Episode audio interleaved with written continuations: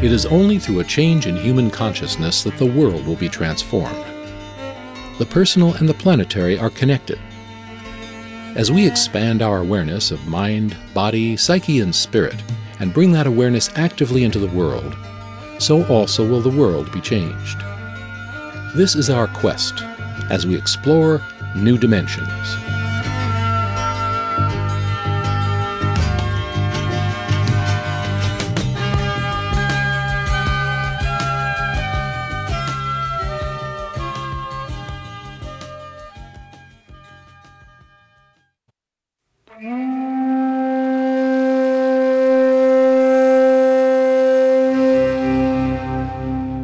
When people ask the Dalai Lama, is Buddhism a religion? He answers, yes, it is. Then they ask, what kind of religion is it? He responds, my religion is kindness. According to the Buddha, the path of kindness is the path of happiness. Easier said than done, we might say. Imagine how, simply by practicing mindfulness, not mindlessness, concentration and effort, would change our life for the better. This provides the focus for this edition of New Dimensions with our guest, Sylvia Boorstein. Sylvia Boorstein is a co-founding teacher at Spirit Rock Meditation Center in Woodacre, California, and a senior teacher at the Insight Meditation Center in Barre, Massachusetts. She has a doctorate in psychology and is the author of It's Easier Than You Think. That's funny, you don't look Buddhist. Pay attention, for goodness sake, practicing the perfection of the heart, Buddhist path of kindness. And happiness is an inside job practicing for a joyful life. Join us for the next hour as we explore the path of kindness and living a more joyful life with our guest, Sylvia Boorstein. My name is Michael Toms. I'll be your host. Welcome to New Dimensions. Sylvia, welcome. It's a pleasure to be here, Michael. It's nice to be with you again. So, we talked before the interview. You were telling us this wonderful story about what happened to you this morning on the way driving here. So could you tell us that story? It's a great story. Of course. Um, I thought about it and uh, I realized I wanted to tell it again just because it had moved my heart so much and also because it's relevant to really what I hope uh, this new book says. Really, uh, it presents an optimistic view of uh, the essential good nature of human beings. When the mind is clear, we are kind, just as you said. So I drove here from, uh, oh, an hour and a half away this morning. And as I left my home, I stopped into a uh, coffee shop. I parked right outside a coffee shop in uh, downtown San Rafael, California. And uh, just as I pulled in, I noticed that at the next corner, there were four or five police cars drawn up, and you know how it is. You always look to see what's happened, and uh, they uh, there were oh maybe half a dozen more, little, perhaps police people grouped around a man who they'd um, taken into custody, I suppose, who was sitting on the curb, as sometimes a person is, but this man was completely naked and sitting on the curb. And I noticed that the police was standing at some deferential distance. It didn't seem like an upset scene. They seemed to be talking to him. They'd parked the cars in a way I thought provided some amount of um, uh, discretion for this person at the at the curb. And I went in and I got my coffee. And as the proprietor of the shop was helping me with the coffee, I pointed out the police cars down the street and I said, uh, uh, there was a man who's completely naked. And uh, the proprietor said, oh, yeah, I think I know who that is. He's not mentally well. And I said I, I had supposed that. And uh, so I walked out of the shop. I took my coffee. I got in my car. And as I was backing up and beginning to pull out, I noticed the proprietor of the coffee shop come out of the shop and walk down the street and cross over to where the police were gathered around this man. And over his arm, he had what looked like a pile of towels from his shop, I suppose. Perhaps they were tablecloths, perhaps they were towels, but clearly he was bringing something to wrap this man in. And you know, as I tell you the story now, Michael, I start to cry again about it. I was in the car and I started to cry. I called my husband, who I thought was, I knew was in his car and he wasn't there.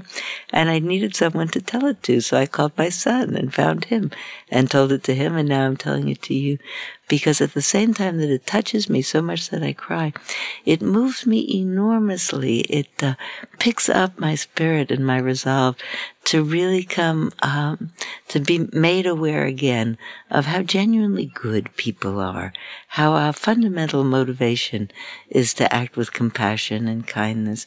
Oh yes, that person isn't well. I'll bring him some towels. It's just for for every act that you see like that, there's a million acts of kindness that are not reported. Right and that they make you feel good when you hear about yes, them. Yes, exactly. When you read about them or you hear about them or you discover it in yourself. Uh, that and and by the way, I want to include one's own self as a recipient of one's own good feelings of kindness and compassion, because I think that um, um, maybe when we talk about establishing a bond of compassion and kindness, we think right away of with other people or with life itself. I like to think of holding our own selves in good esteem uh, and uh, discovering when we're at a distance from our own goodness as well and reestablishing that. Yes. Well, it's interesting. Uh, we were talking before about in writing this book that at some point you um, you really decided not to write it. You you backed out of it, and and something happened. Tell us that story. Well, I will. I, will tell you the story that started me on writing the book, and then that book, that, that story fits in after that. Okay. Because I had in mind, well, here's how it started actually. And the book actually starts this way. I don't have it in front of me, but I know it by heart. It's a, it's really a, um, a story that woke me up to what I really wanted to say.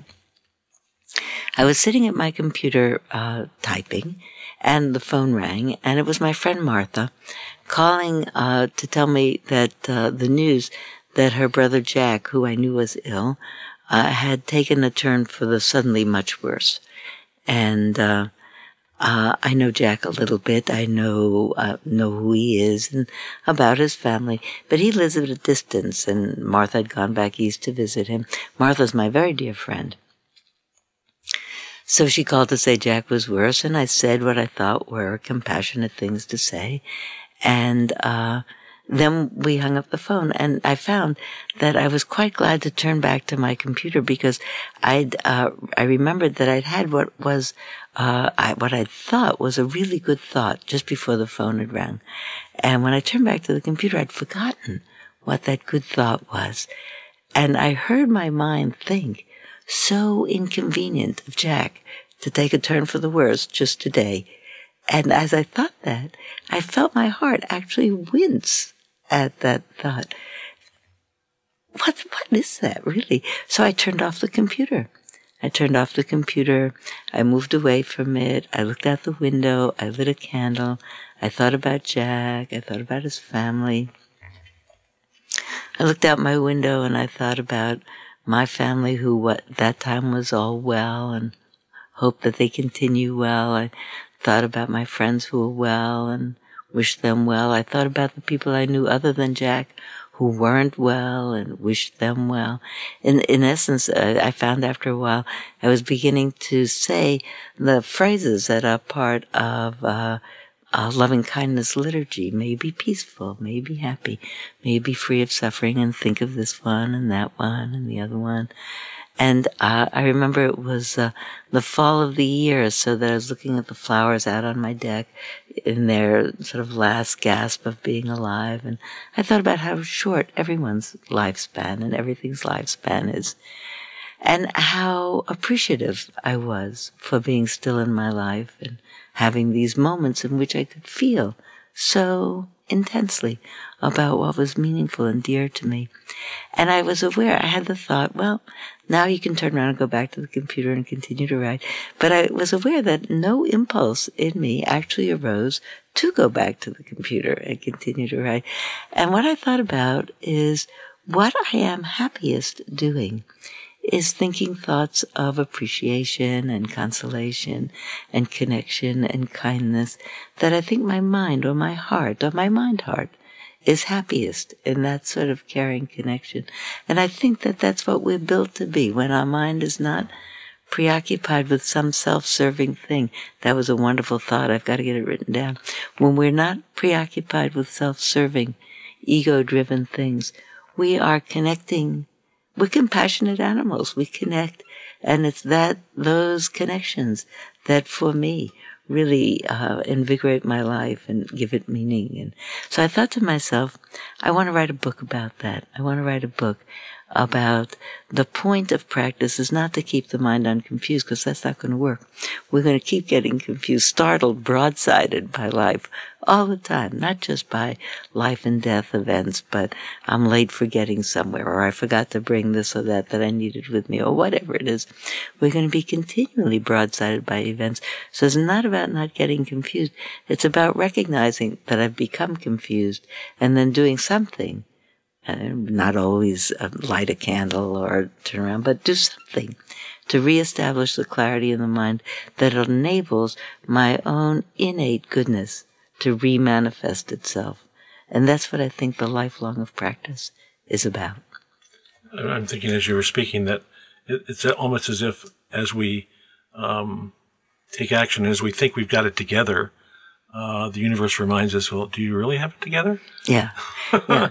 and then the story that you asked me to tell is about, so then I proceeded to write a book about how to get your mind back together when it's become confused. And I chose the uh, mindfulness and concentration and effort, which are the three middle practice parts of the Eightfold Path that the Buddha taught for keeping the mind clear and the heart available and halfway through the book, I gave up. I became, um, I found I was uncharacteristically tongue tied. I love to write. I enjoy writing. I enjoy talking and telling stories.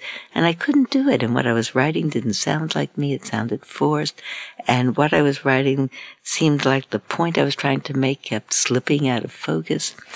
And, uh, I had, uh, my life was, became complicated. My very dear friend Martha, who had called me to begin with, took ill herself and became very sick. In my family, there were problems with, as there are, I have a large family and lots of children and grandchildren, and there were se- severe enough problems to really occupy my mind. And I was pushing myself because I had a deadline to meet with my book. And it just wasn't happening. And I gave up. I realized I can't do this and I, I, I made, I actually offered to buy my contract back, not continue with it. Mm. And I met with my editor, um, uh, who listened to uh, my whole story. Said, whatever you need to do, I'll support you. But then I said, I'm, you know, appreciating that. I want to tell you what's been going on. And I talked about my friend and my family and the things that had, were overwhelming me. And I got all finished and, uh, in the matter, in the manner of both a wonderful editor and a really good Dharma teacher, wisdom teacher, she said to me, I'd like to suggest that you wait a while. Everything passes. This uh, inability, this confusion that your mind finds itself in will probably pass. What I said to her is, I can't, my mind can't move and I've lost my appetite to write. She said, Your appetite will probably come back. Everything changes. And it did. And I wrote a much better book than I would have beforehand. I'm speaking with Sylvia Boorstein. She's the author of Happiness is an Inside Job Practicing for a Joyful Life. My name is Michael Toms, and you're listening to New Dimensions.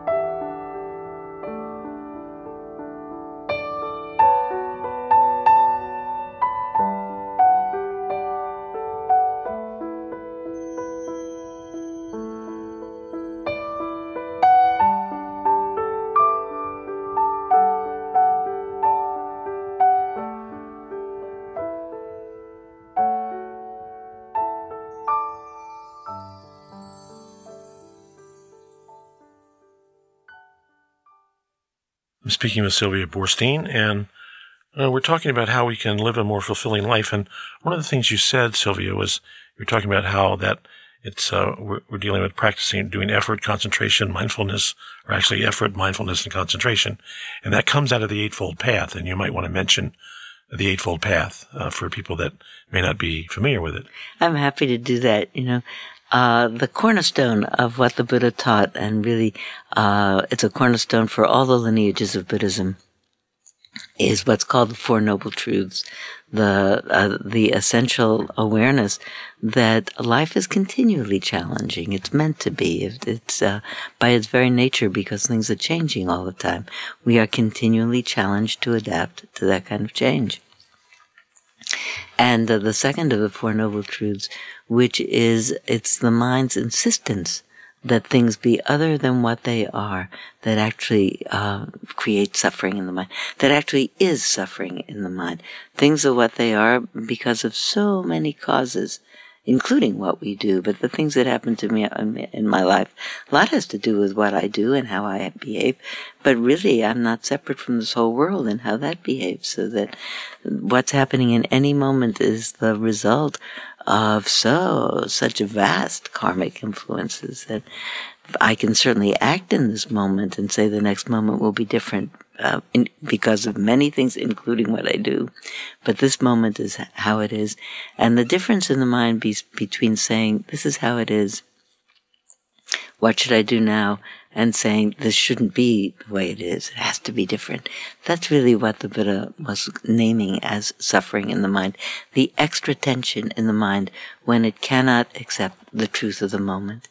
And the third of the Four Noble Truths is the truth that peace is possible. Peace of mind is possible under all circumstances.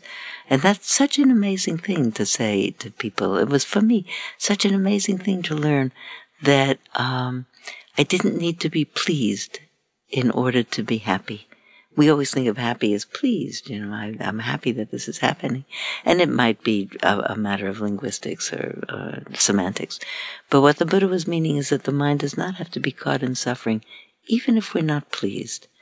Um, a young woman who's a student at Spirit Rock, young in her 40s, has recently been diagnosed with uh, um, MS and uh, in the in the height of her career and the middle of her life, and she's certainly not pleased to have that happen. But she said, my practice has become so important to me. She said, my father, who's a woodworker, has made me a huge plaque that I have on the wall of my bedroom out of wood with my favorite Dharma expression. And the expression that she has on her wall is, this isn't what I wanted, but it's what I got. And for the mind to be able to say, this isn't what I wanted, but it's what I got. And then to take every possible step to make one's life as fulfilling and as comfortable as one can, but not to fight with truths about which we are not in control. That's the third noble truth, that it's a possibility of human beings to develop the sort of mind that can do that. Peace is possible. And the fourth noble truth is the practice path to establish that ability to return the mind to a place of equanimity when it's been challenged. That uh, practice path has eight parts. The first three parts have to do about more with morality, with behaving in the world, with wise action, wise speech, wise livelihood. They have to do with how we are with other people and and with the world and the planet itself. The last two parts of the path, wise understanding and uh, wise um, attitude have to do with uh, really thinking and dedicating one's life. Uh, they're mental, um, attitudinal kinds of path parts, all developable. The three middle parts are internal to oneself. No recourse to wisdom, wise understanding, or wise attitude needs to be available because when you're upset, you don't have a recourse to that wisdom. And it doesn't have anything to do with morality. It, you can, this is, you do this by yourself, not in how you're acting in the world. They are wise effort, wise mindfulness, and wise concentration. And they are all internal mental behaviors. So that's why the book is called Happiness is an Inside Job. That's the part that you do by yourself. You have access to something that I think most of us cover up. We, we're so busy in life that we, we don't have that access. What about that? Well, I think you're exactly right, Michael. There's a very, there's one particularly important notice, uh, an inside notice that I think is really the, the, the, the crux of the whole thing.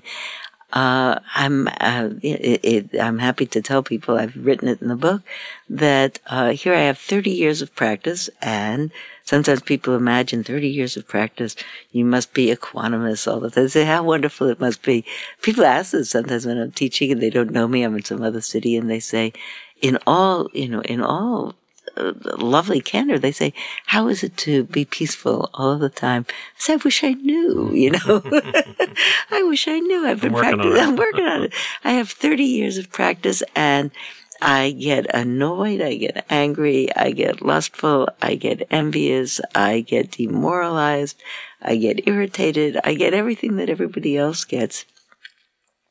And uh, I consider my practice to be an enormous success because what's different about me now than 30 years ago is it doesn't take me as long as it used to to realize I'm in trouble my mind has become confused by all of these feelings, which are normal and natural feelings that continue to come up in people as long we're alive, for goodness sake, and then will continue to come up in me for the whole rest of my life. And I notice that something has happened that has now confused my mind and really interrupted my ability to hold myself in compassion or anybody else. And it's that interruption of connection which is really for me the cause of suffering. It's the definition of suffering. I continue when those when those things are going on for me and I'm mad about something or I'm upset about something. I, I listen to the stories my mind tells this shouldn't be happening. It's not fair. It shouldn't be like this. Mm-hmm. If only it were like that. And I listen to, you know, the, it might, because the mind has commentary about anything and the commentary is complicating it.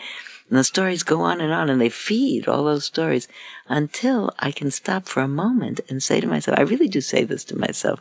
Other people can use different words if it works for them.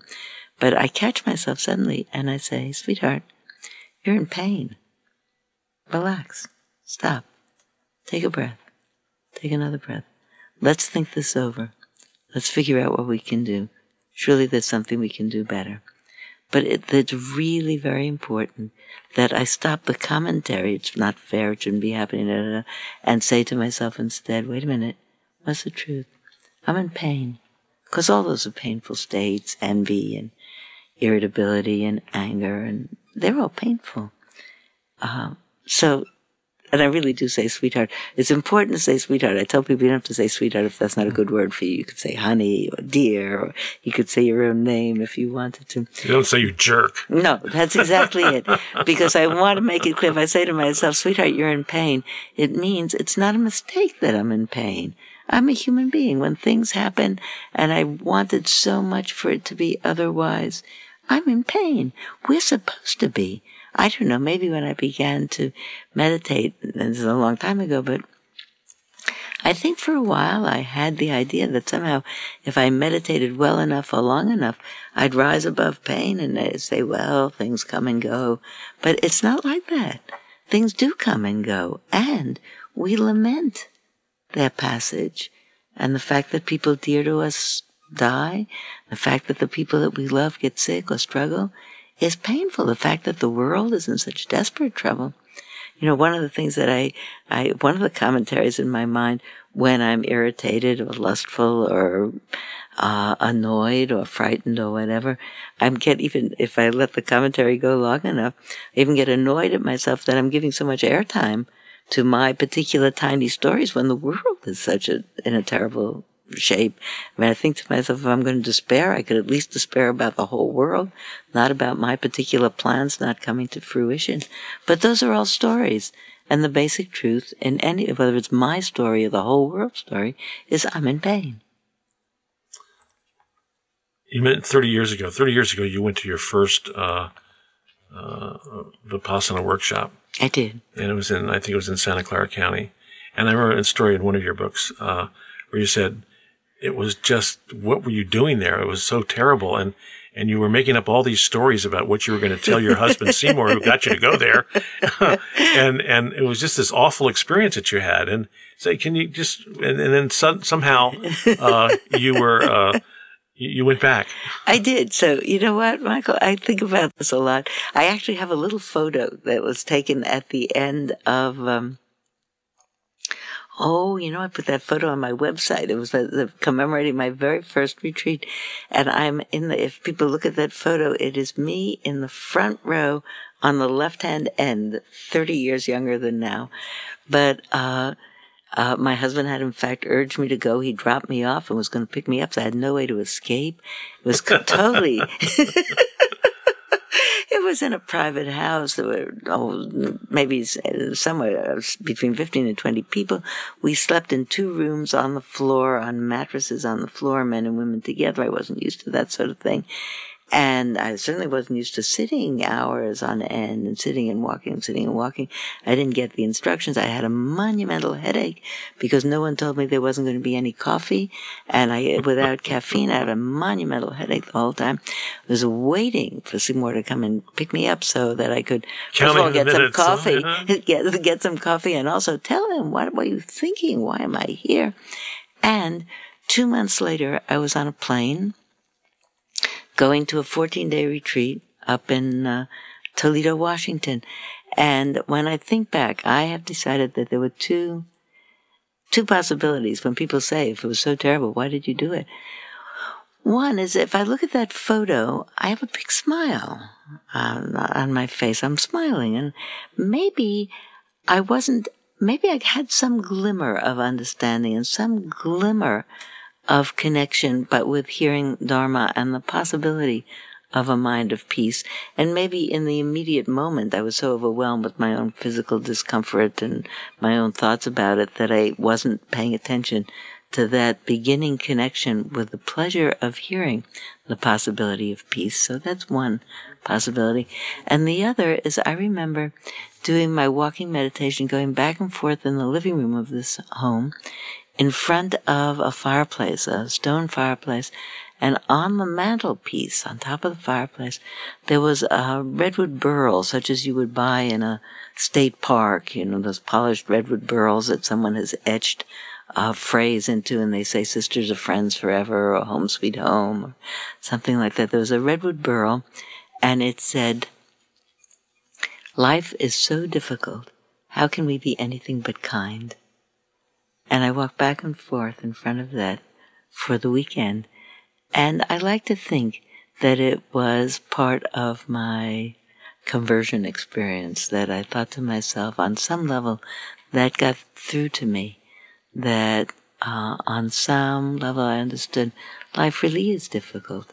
And the response to knowing that really is really the, the, the, the crucial center of Dharma understanding. Knowing that, how can we be anything but kind? I'm speaking with Sylvia Boorstein. She's the author of Happiness is an Inside Job, Practicing for a Joyful Life. If you'd like more information about the work of Sylvia, you can contact her website, Sylvia Boorstein, that's B-O-O-R-S-T-E-I-N dot com, sylviaboorstein dot com. My name is Michael Toms, and you're listening to New Dimensions.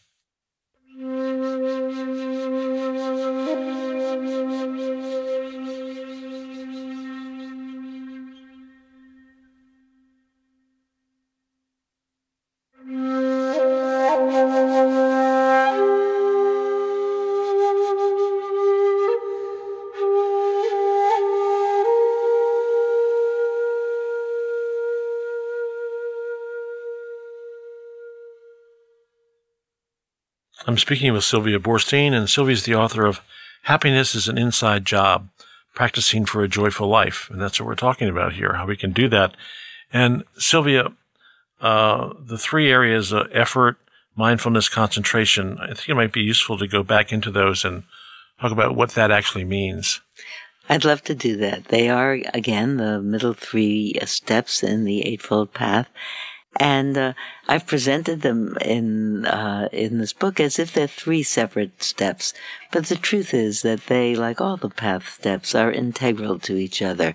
The truth is that uh, it's not possible to be mindful to have a clear view of what's happening moment to moment, which a clear, balanced view of what's happening moment to moment, which is what mindfulness is, unless there's a degree of concentration in the mind to give it stability and uh, there isn't uh, it isn't possible to have a degree of concentration in the mind without having made some effort to cultivate that concentration And uh, in, truth, there isn't uh, uh, the possibility that that effort were arise would arise if there wasn't some uh, wise understanding about a mind that has equanimity in it is able to then manifest itself with kindness and compassion that creates the end of suffering and the beginning of happiness. So they're integral to each other.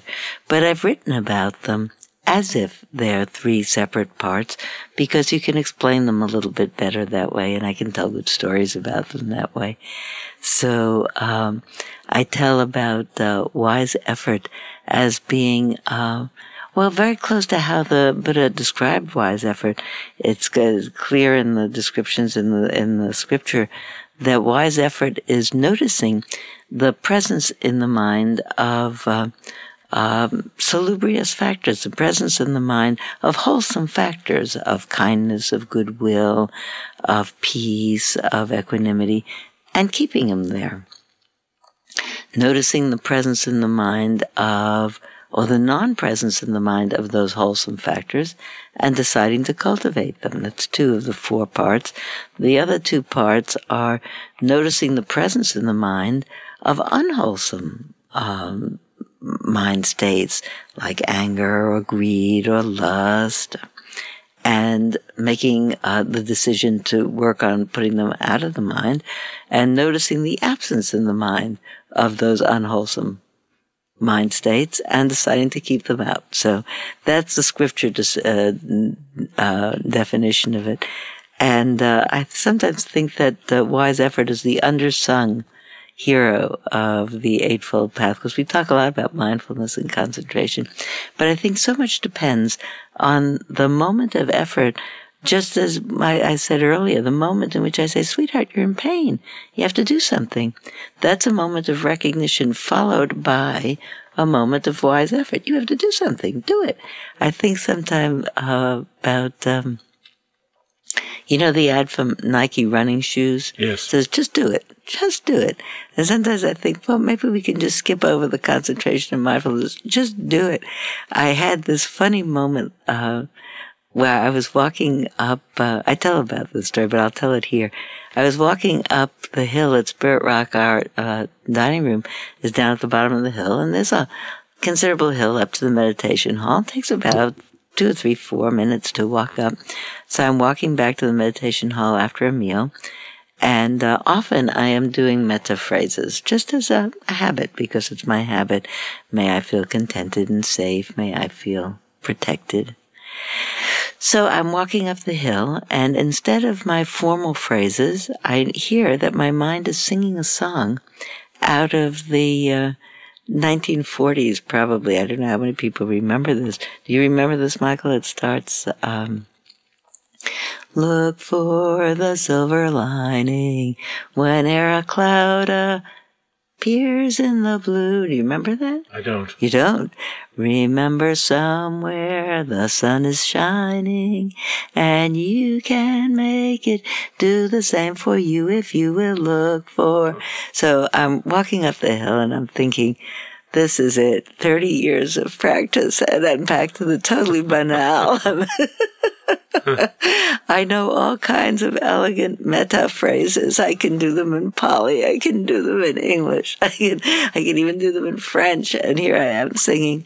But really, I think in some way, it's a summation of what, uh, right effort is because somewhere look for the look for the silver lining look for the space around this disagreeable moment in your mind, in your life. And it's, it's the same as we talked about earlier. My editor reminding me things pass. Remember that this is part of the context. You know what I think about? I think about the fact that, uh, do you know those new television screens where if you push a button on your hand control, you can get a little screen over here so you can check the score of yes. this football game yes, right. while watching that football game. If you, you know, if you really right, need to, really if it makes a difference that, right. what's in this football game and that football game in terms of playoffs. I have two, I think we all have two screens in our mind. I have the big screen that's playing life on this planet going on. And I have this little screen over here playing the story, the saga of Sylvia's life. And I think it's like that with everyone. They have their own personal saga. And it's important to have my personal saga because I have to, I'm an actor in that. So what I do makes a difference. But if my personal saga fills up the entire screen, which it does sometimes when it's overwhelmed, both with uh, something that it's very excited and happy about and something that it's undone by, it often precludes being wise in my action, seeing things in the context of this is one story, it's temporal, all of this is around it. Seeing the bigger context allows me, whatever's going on in my box, to be wiser about it. I'll tell you a story. This happened uh, not so long ago. I was teaching a uh, at a retreat in uh, Mexico in Zihuatanejo, and it was a uh, combined retreat. It was a yoga and meditation retreat. I was a meditation teacher, and uh, people did two hours of yoga practice led by my friends who were yoga teachers. And then I taught meditation and people did meditation practice. And uh, in between uh, the morning practice and the afternoon practice, people went to the beach and uh, kayaked and swam. It's a different kind of a retreat from those of us who are used to a very strict kind of monastic retreat. And they talked to each other. On the fifth day of that retreat, it was a day in which we had suggested to the retreatants that they take a day of silence, not talk to each other, just have the experience of 24 hours of silence. And uh, my friend Susan, who was a retreatant, was standing knee deep in the surf on what looked like a calm surf day, and by herself, and all of a sudden, a wave unexpectedly strong picked her up, threw her over, and landed her on her ankle. And she knew in a moment that something really bad had happened to her. It was really painful. And she had the wit to sit herself up and uh, with feet facing out into the ocean and wait for the next three waves to pick her up and carry her back to the shore and helped herself back. And then waved her arms and shouted and called attention to herself. And very quickly, all the people on the beach, both people in the retreat who knew her and people not in the retreat who didn't know her, rushed to help her and picked her up and lay her down on a, a chaise under a tree and somebody said, I'll get you ice for your ankle. And when they got to the uh, cold drink concession, put ice in a plastic bag. Someone else brought a towel to cover her. Someone else was wiping her brow. Someone else called 911. And she said, I'm so sorry to, you know, this is our quiet day. I'm so sorry to make a fuss. And everybody said, no, no, don't think about it. Take a breath. You're going to be fine. We'll take care of you. Everybody ministering to her. And pretty soon the paramedics came and needed to put her on a uh, gurney to carry her up several flights of winding stone staircases from where the beach was to where the road was and the ambulance was. They strapped her all in and tied her in and carried her so carefully up to the ambulance. And I went along with her to see her uh, safely into the ambulance. And just as the ambulance people were getting ready to close the doors and drive off with her, uh, she looked over at me, and the topic of that morning's Dharma teaching had been see if you can find a context large enough to make your experience more uh, manageable. So she looked over at me and she smiled and she said, You know, this is the best first experience I have ever had about of being rescued by paramedics. And we both laughed for a minute because she was reprising that morning's lecture. And I said, you know, I'm going to teach this tonight. She said, I hope you do. And I got out and I did teach it that night. And people did really appreciate it. Um, and truth to tell, uh, in the next several months, and certainly through her trip home the next day and all of that, and in the next several months, it took a long time for her to get better. Fly to New York in several planes and get her surgery and rehabilitate herself. There were lots of moments in which she was uncomfortable and unhappy. But by her report, in those moments when she was able to make a larger frame on the experience of the moment, the experience of the moment was mitigated in some way. And I really think that that practice of saying, okay, this is my story now, but the largest story, which she could tell me then and afterwards, is the, the immediate story is my ankle is broken.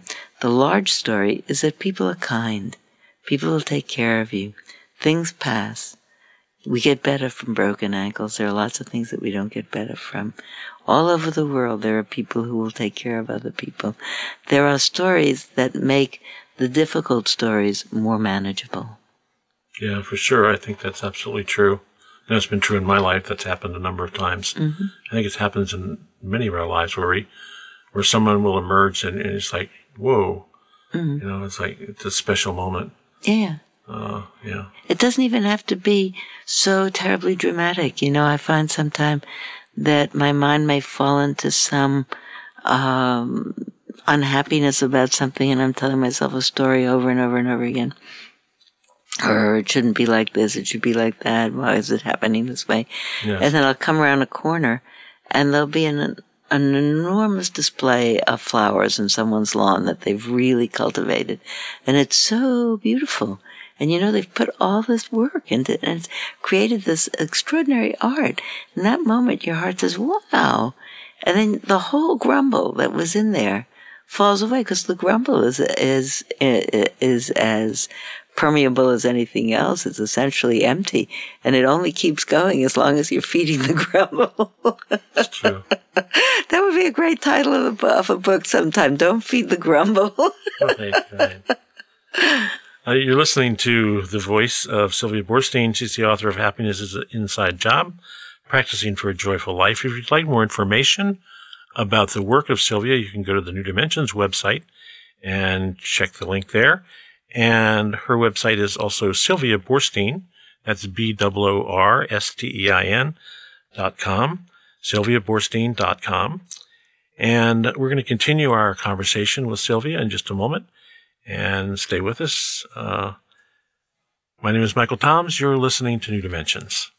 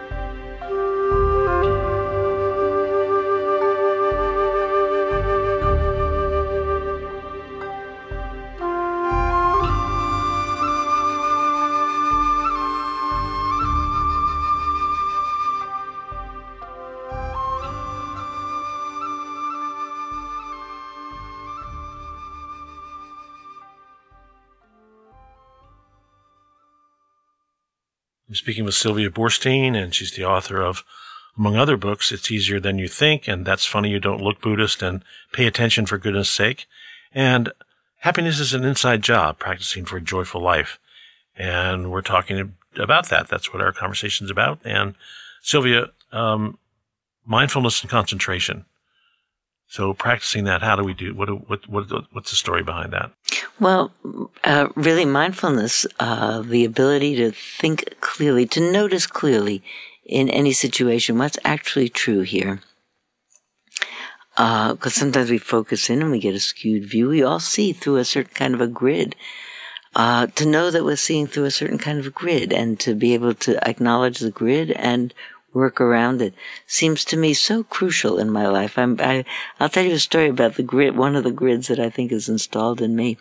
But, uh, the concentration part comes along with it because they are integral to each other, really. That in order for the mind to be steady enough to see what are the components of my mind, it needs to have been steadied by uh, detaching itself from the zillion irrelevant things that are happening in my mind to what's happening right now. And so all the concentration practices in any meditation lineage that I know about ask people to focus on one neutral thing over and over again. Often it's the breath because the breath is always present. Uh, sometimes people think about uh, mindfulness meditation as being breath meditation, and it's actually awareness meditation that uses the breath, uh, if the breath is not problematic, if people don't have breathing compromises, because the breath is neutral and predictable and actually soothing if you bring the attention to it. And it stops all the stories. We can actually say the stories which are always in the past or in the future, you know, going over or rehearsing. Uh, that stops the stories. If we could tell people, if we could tell ourselves, stop the stories, what's actually happening, that would be great. But the mind doesn't do that. So you have to give it something else to do to stop the stories. So being with the breath or we tell people, let's do walking practice back and forth and back and forth. It's not to become better walkers or to walk in a certain way, but to bring all the attention into the sensations of the body so that we will then be able to say, okay, what's true now? What's actually happening? Mindfulness is about what's actually happening. What's happening in my body? What do I feel like? Um, so that I can distinguish. And my mind is not separate from that because the feelings that we talked about, I'm angry or I'm upset or I'm needy or I'm yearning, they all have body cognates. So what's happening in my mind and body at this moment and what would be a wise way to respond to it? So mindfulness really is the noticing in a balanced way, moment to moment, what's happening. And the best description that I, one that I really love is um, one that was offered by a man who was called, his religious name was Nyanaponika. It was Nyanaponika Thera, uh, which means uh, monk. Nyanaponika. Mahathera, actually, because he was a very, very senior monk. He died at 98, I think. In Sri Lanka, he was the uh, head of the Buddhist Publication Society for many years. And he was born in the early 1900s in Germany and finished university and went to Sri Lanka and became a monk and wrote some wonderful things. The reason I'm telling you the whole story is because his description of mindfulness practice sounds uh, sounds like he grew up in an European household in the early 1900s.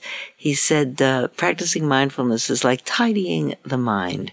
He said you wouldn't want to go into your living room if it was all messy and there were things all over the place, and you tripped over them, and there were no place to sit down. And I'm visualizing in my mind a Victorian living room full of bric-a-brac and lots of overstuffed chairs and lamps that could easily fall over, and that they might easily have no place to sit down, or you certainly couldn't find what you were looking for because it would be hidden behind something.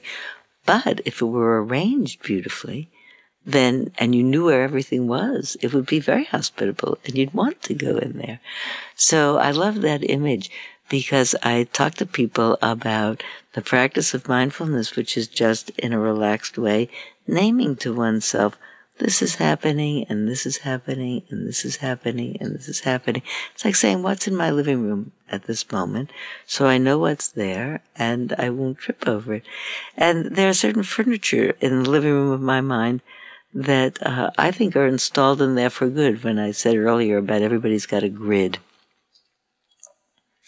Uh, here's a brief story about that. My husband and I were driving home not so long ago. We came around a corner not far from our house and drove around the corner and there's normally uh, two cars parked in that drive, car and a truck and a dog that uh, lives in that house and uh, we came around the corner, both cars were gone, and the dog was lying down, didn't stand up, and it had its head over a paw in a, what looked to me to be a peculiar way. And I said to Seymour, stop the car. Look at that. That uh, you see those uh, dark marks in the street. Those are, those are probably mm, swerve marks, and uh, you see these other dark marks here. Those are probably blood, and something has hit that dog. That's why he's probably wounded. He's lying with his head over his paw, and his people aren't here, and we have to stop and check out this dog. Someone said the dog is just lying there. I said, no, no, no. He always stands up. He always wags his tail. And the cars aren't there. We have to go back. And I said, what's the matter with you? I said, we have to go back. So we go back, turn around, we drive back, we drive into the driveway. Dog stands up, wags its tail. It's fine. They say, hurry up, get back into the car. Let's go to get out of here before anybody comes here and finds us in their driveway. So we drive off. And I thought about that a lot because he teased me about it. He said, you know, we're going to stop for every dog. But the mind puts together things according to the furniture in its mind, the way it sees things, so that my mind to put together what it thought was swerve marks and dark marks and a lying down dog and missing cars and made a catastrophe out of it. That's the furniture of my mind. I have that kind of mind. Now, I'm, I'm actually, I don't think I got that furniture from any memory that I can remember in my mind. Maybe it's karmic. Maybe it's this. Maybe it's that maybe my idea that uh, the it's a story that uh, there will be a catastrophe and I will be responsible for it. Maybe that's not even the piece of furniture. Maybe I'm misrecognizing the furniture. Maybe I it's a furniture that means there might be a person or a thing or a being in trouble and I'm looking for it. Why do I have to make it pathologic furniture? Maybe it's actually a good piece of furniture. But it's good for me to know that it's furniture. And I'm not obligated to, so far, to check every lying down dog in the world, but to look at my furniture and say, that's what there, that's what motivates me. Let's assume it's that, uh, that, that, uh, more pleasant, uh, interpretation of the furniture, but to know everybody's mind's got furniture. I have furniture that says people are going to like me. People mostly do. Or I have furniture that says, uh, uh, uh, celery isn't particularly tasty, and uh, I wish it wasn't in this food. And other furniture that says I like Mozart, and it came with the machinery, it came with this body.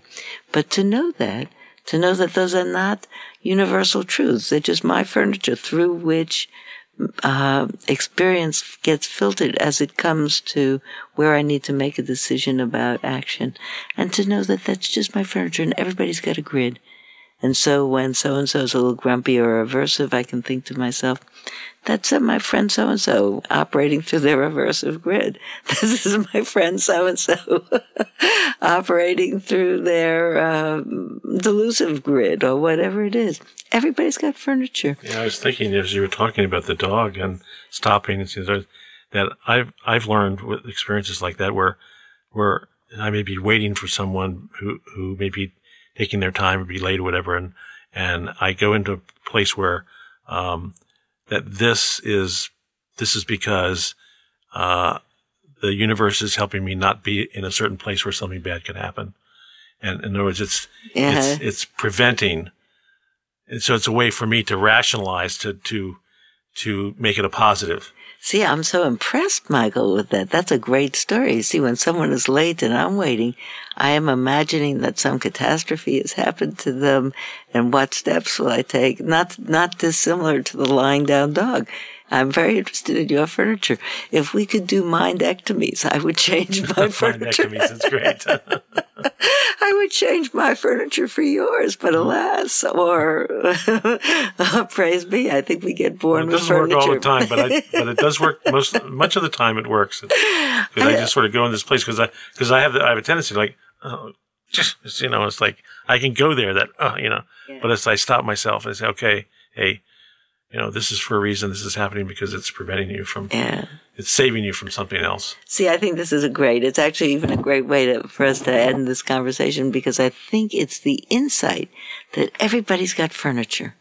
Here is my guideline. Not so much am I present in this moment, but can I love in this moment? Uh-huh. In this moment is my capacity for caring connection available to me. That's my, that's, so that's the question. That's my, that's my central practice. If people say, what are you mindful of? I, I, I do you go around all day doing metta blessings? No, not all day. Do you uh, monitor your breath all day? No, I don't. But I really hope that what is my organizing principle throughout the day, throughout my days, is am I in this moment? Um, is my capacity to connect with care with compassion, with friendliness, with appreciation, is that available to me? Is my heart alive in this moment? So heart mind. That's my that's mind heart. Mindfulness of the presence or absence of my capacity for caring. And if it's there, to nourish it, and if it's not there, to retrieve it. Well, it's been wonderful being with you once again. I had a really good time. Thank you very much. I've been speaking with Sylvia Boorstein, and she's the author of Happiness is an Inside Job Practicing for a Joyful Life, published by Ballantine. And if you'd like more information about the work of Sylvia Boorstein, you can go to Sylvia's site, which is Sylvia Boorstein, that's S-Y-L-V-I-A, Boorstein, B-O-O-R-S-T-E-I-N dot com, sylviaboorstein dot com. My name is Michael Toms, and you're listening to New Dimensions. This is program number 3205. New Dimensions Radio has been making a difference on our planet since 1973, thanks to the generosity of our listeners. You too can help make a difference with a tax-deductible donation or membership. Please visit our website, newdimensions.org, and just click the donate button. You can also subscribe to our free weekly podcasts and find over a thousand hours of audio dialogues in our searchable archive. New Dimensions is produced by New Dimensions Radio in Santa Rosa, California, USA. Our executive producer is Justine Willis Toms. Our post production editor is Lou Judson. For over four decades, New Dimensions has been producing weekly conversations at the leading edge. We sincerely thank all of you who have supported us by being members of Friends of New Dimensions, as well as members of our affiliate stations. My name is Dan Drayson. On behalf of everyone at New Dimensions whose endeavors make this program possible, I'm wishing you well. New Dimensions Radio is an independent producer supported by listener contributions. To find out more about the program you've just heard, to subscribe to our free weekly newsletter and our New Dimensions and New Dimensions Cafe podcasts, and to access thousands of other programs in the New Dimensions archive, please visit our website, newdimensions.org. That's newdimensions.org. Or call us at 707 468 5215. That's 707 468 5215. Please join us next time as we explore new dimensions.